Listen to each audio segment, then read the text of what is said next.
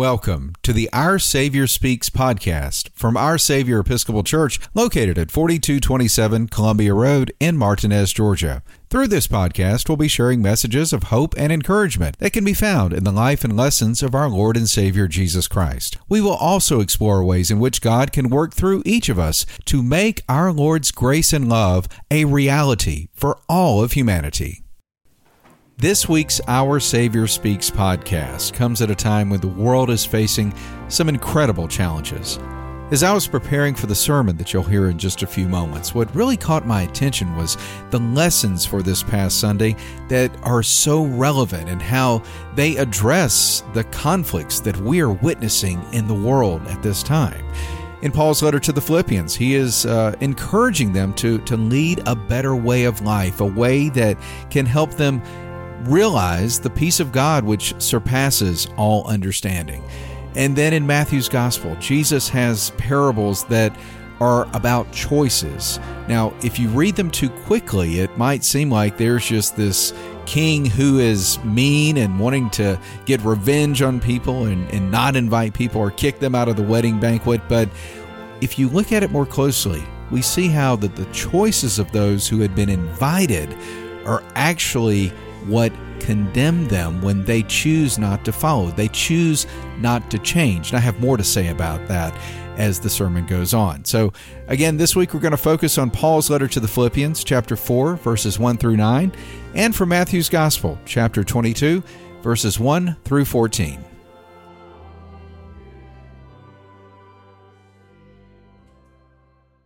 A reading from Exodus. When the people saw that Moses delayed to come down from the mountain, the people gathered around Aaron and said to him, "Come make gods for us, who shall go before us. As for this Moses, the man who brought us out of the land of Egypt, we do not know what has become of him." Aaron said to them, "Take off the gold rings that are on the ears of your wives, your sons, and your daughters, and bring them to me." So all the people took off the gold rings from their ears and brought them to Aaron. He took the gold from them and formed it in a mold and cast an image of a calf. And they said, "These are your gods, O Israel, who brought you out of the land of Egypt." When Aaron saw this, he built an altar before it. And Aaron made a proclamation and said, "Tomorrow shall be a festival to the Lord." They rose early the next day and brought burnt offerings and brought sacrifices of well-being. And the people sat down to eat and drink and rose up to revel. The Lord said to Moses, "Go down at once. Your people, whom you brought out of the land of Egypt, have acted perversely. They have been quick to turn aside the way I commanded them. They have cast for themselves an image of a calf and have worshipped it and sacrificed to it." And said, "These are your gods, O Israel, who brought you out of the land of Egypt." The Lord said to Moses, "I have seen this people, how stiff-necked they are. Now let me alone, so that my wrath may burn against them, and I may consume them. And of you I shall make a great nation." But Moses implored the Lord, his God, and said, "O Lord, why does your wrath burn hot against the people whom you brought out of the land of Egypt with great power and with a great mighty hand? Why should the Egyptians say it was the evil intent that he brought them out to kill them in the mountains and to consume them from the face of the earth? Turn from your wrath, turn from your fierce wrath, change your mind, and do not bring disaster to your people. Remember Abraham, Isaac, and Israel, your servants, how you swore to them by your own self, saying to them, 'I will multiply your descendants like the stars of the heaven, and all this land that I have promised I will give to your descendants, and they shall inherit it forever.' And the Lord changed his mind about the disaster that he planned to bring among his people." The word of the Lord. Thanks be to God. A reading from Philippians. "My brothers and sisters, whom I love and long for, my joy and crown, stand firm in the Lord in this way, my beloved. I urge Udo and urge Sympathy to be of the same mind in the Lord. Yes, and I ask you also, my loyal companion, help these women, for they have struggled beside me in the work of the gospel, together with Clement and the rest of my co-workers. Those names are in the book of life. Rejoice in the Lord always. Again, I will say, rejoice. Let your gentleness be known to everyone. The Lord is near. Do not worry about anything, but in everything by prayer and supplication with thanksgiving. Let your request be made known to God, and the peace of God, which surpasses all understanding, will guard your hearts and your minds in Jesus Christ. Finally, beloved, whatever is true, whatever is honorable, whatever is just, whatever is pure, whatever is pleasing, whatever is commendable, if there is any excellence, and if there is anything worthy of praise, think about these things. Keep on doing the things that you have learned and received and heard and seen in me, and the God of peace will be with you. The word of the Lord. Thanks be to God.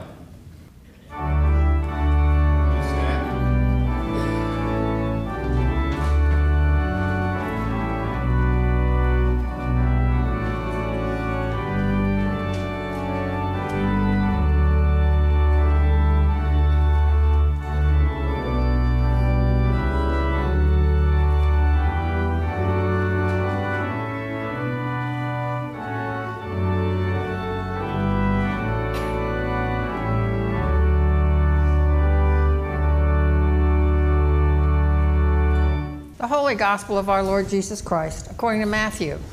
Glory to you, Lord Christ. Jesus spoke to them in parables, saying, the kingdom of heaven may be compared to the king who gave a wedding banquet for his son. He sent his slaves to call those who had been invited to the wedding banquet, but they would not come. Again, he sent other slaves, saying, tell those who have been invited, look, I have prepared my dinner, my oxen and my fat calves have been slaughtered, and everything is ready. Come to the wedding banquet. But they made light of it and went away, one to his farm, another to his business, while the rest seized his slaves, mistreated them, and killed them. The king was enraged. He sent his troops and destroyed those murderers and burned their city. Then he said to his slaves, the wedding is ready, but those invited were not worthy. Go therefore into the main streets and invite everyone you find to the wedding banquet. Those slaves went out into the streets and gathered all whom they found, both good and bad. So the wedding hall was filled with guests. But when the king came to see the guests, he noticed a man there who was not wearing a wedding robe. And he said to him, friend, how did you get in here without a wedding robe? And he was speechless. Then the king said to the attendants, bind him hand and foot and throw him into the outer darkness, where there will be weeping and gnashing of teeth. For many are called, but few are chosen. The gospel of the Lord. Praise to you, Lord Christ.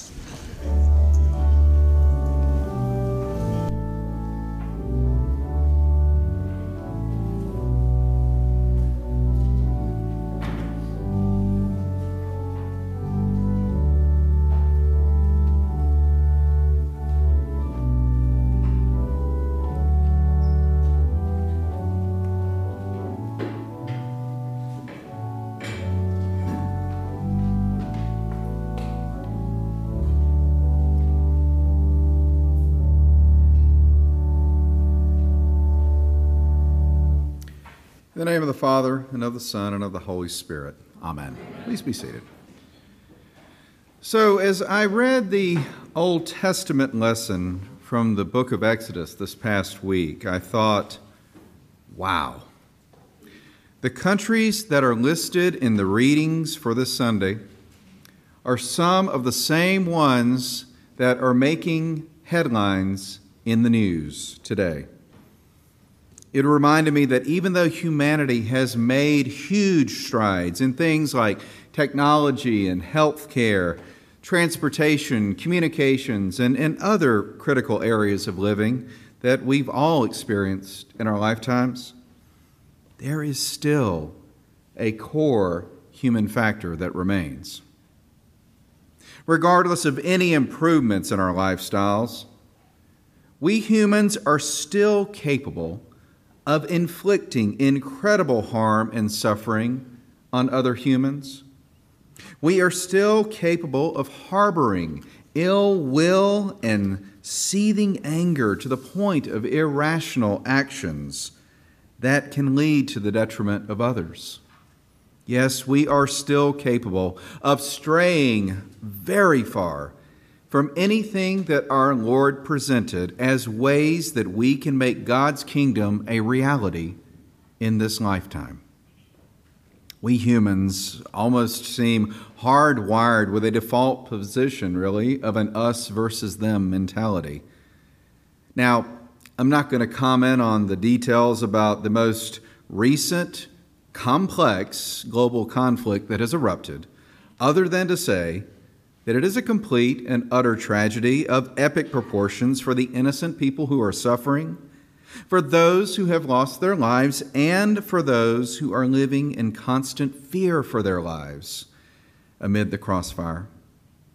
Sadly, though, this is still another multifaceted human catastrophe that will continue shaping the world in unforeseen ways, like so many other wars have done throughout the existence of humankind.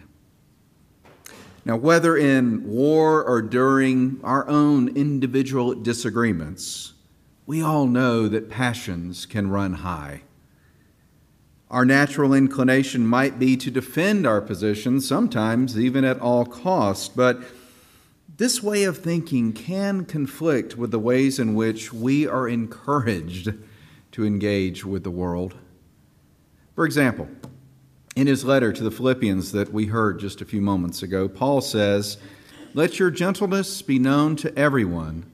The Lord is near." And my moments of greatest displeasure, I don't know about you, but I tend to forget the nearness of the Lord. I tend to forget that it is always in my power to introduce change into a situation rather than just following through on a path of escalation. If anyone here has ever had similar feelings, you now know that you're not alone. And we also have the assurance that God never gives up on encouraging us to get it right. In recent weeks, if you've been following the lectionary, we have seen how Jesus addresses ongoing conflict between him and the religious leaders of that day. But rather than seeking to defeat them with brute force, notice that he tries to help them. He tries to help them come around to his way of thinking by sharing his thoughts through parables. And so by following the progression of parables over the past few Sundays, we are aware that Jesus continues pressing forward even as he faces hostility. Now, in today's parable, Jesus tells a story about a king who sends his messengers to summon those who had been invited to a wedding banquet for his son, but they would not come.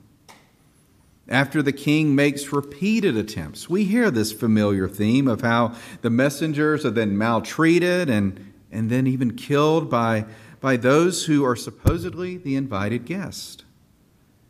Notice how the king's decision to welcome others was met by decisions to decline, to ignore, to maltreat, and yes, even to kill. In other words, their decisions led to the invitees really condemning themselves. But this is not the end of the story. When the initial guests reject the king's offer, the invitation is then made to everyone, which included both the good and the bad, as it says in Scripture, so that the wedding hall was filled with guests. Notice how here the king in Jesus' story expands this invitation with the hope that everyone, yes, everyone, will eventually reply in a positive manner. Now, not only, though, I don't know if you picked up on this very important point, but if you go too fast, you might miss it. But not only is the king extending this invitation beyond those who originally refused, it actually appears that those who shun the king are also being given a second chance when he mentions both the good and the bad. It is interesting for us to think of this in the way God invited the world to be in communion once again through his son Jesus, and how Jesus and his followers were often rejected by the initial invitees before the invitation was made to the entire world. I believe that one also of the most challenging parts of today's parable for Matthew's gospel is when that one wedding guest, when he is removed from the banquet simply because he chose not to wear the proper attire, I don't know about you, but that's kind of a head scratcher, right? We might wonder that if the invitation was made to all, then why is this one person being singled out? Well, we have to keep in mind the imagery that's going on here and not get too literal. So let's do that. When we choose to follow the path of Christ, don't we normally speak of this as being a change that occurs in our lives? For example, the service of Holy Baptism that you can find right there in the Book of Common Prayer, it includes a series of renunciations and promises that point to change. Our baptismal covenant refers to change through a series of questions and answers. And the point where the water is applied and the words are spoken is where we acknowledge that a change is taking place as we are baptized in the name of the Father and of the Son and of the Holy Spirit. That is then followed by being sealed by the Holy Spirit in baptism and being marked as Christ's own forever. A change that occurs. So, the person here in Jesus' parable who's not wearing this wedding robe, he likely represents those who hear the message of God's grace and then makes a choice, that they choose their own path that prevents them from accepting a change that only God can provide. The man without the wedding robe not only doesn't change into the garments for the banquet, notice here that he also remains speechless when confronted. Yet another seemingly minor but very important point.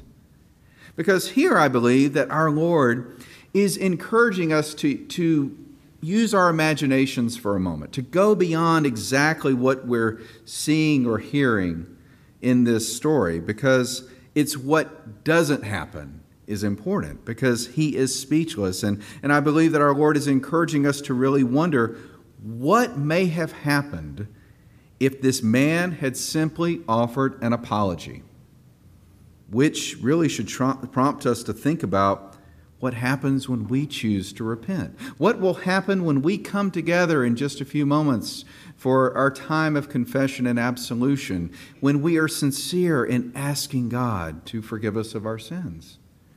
Aren't we asking for that change?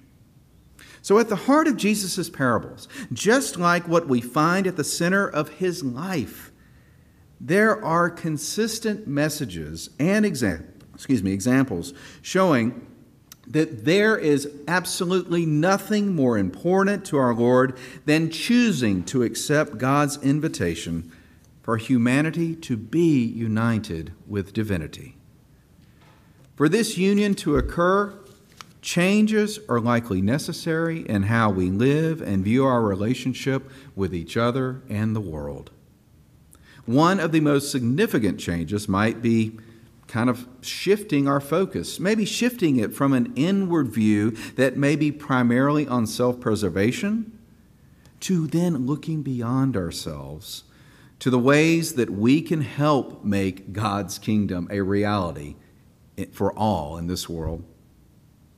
As I stated to the Wednesday lectionary study group who comes here at 11 o'clock each Wednesday, we talked about the choices we make in choosing to shift our efforts to bring positive changes to the world might seem daunting when we consider all that needs attention.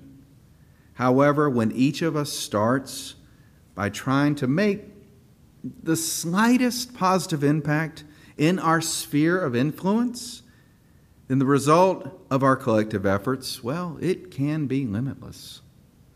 As Paul says to the Philippians, whatever is true, whatever is honorable, whatever is just, whatever is pure, whatever is pleasing, whatever is commendable, if there is any excellence and if there is anything worthy of praise, think about these things.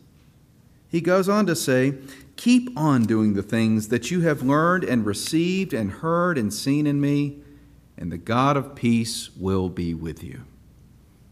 So as followers of Christ, we have learned and we have experienced much in our lifetimes, and we are presented with endless opportunities to apply that knowledge. We'll not always get it right, but I believe that we should choose to never give up trying. So when we realize that our choices might be leading us away from God's grace, we should remember that our Lord is always ready and always waiting for us to accept the invitation to, quite honestly, a better way of living. For each of us, there is a wedding robe with our name on it. I have no doubt about that. The choice, though, it's still ours to make. The choice is for us of to whether or not we wish to remove that which may need to be set aside and then clothe ourselves in the garment of God's mercy and love that can lead us to the reality that Paul points to in his epistle, where we choose to accept the peace of God which passes all understanding. Amen.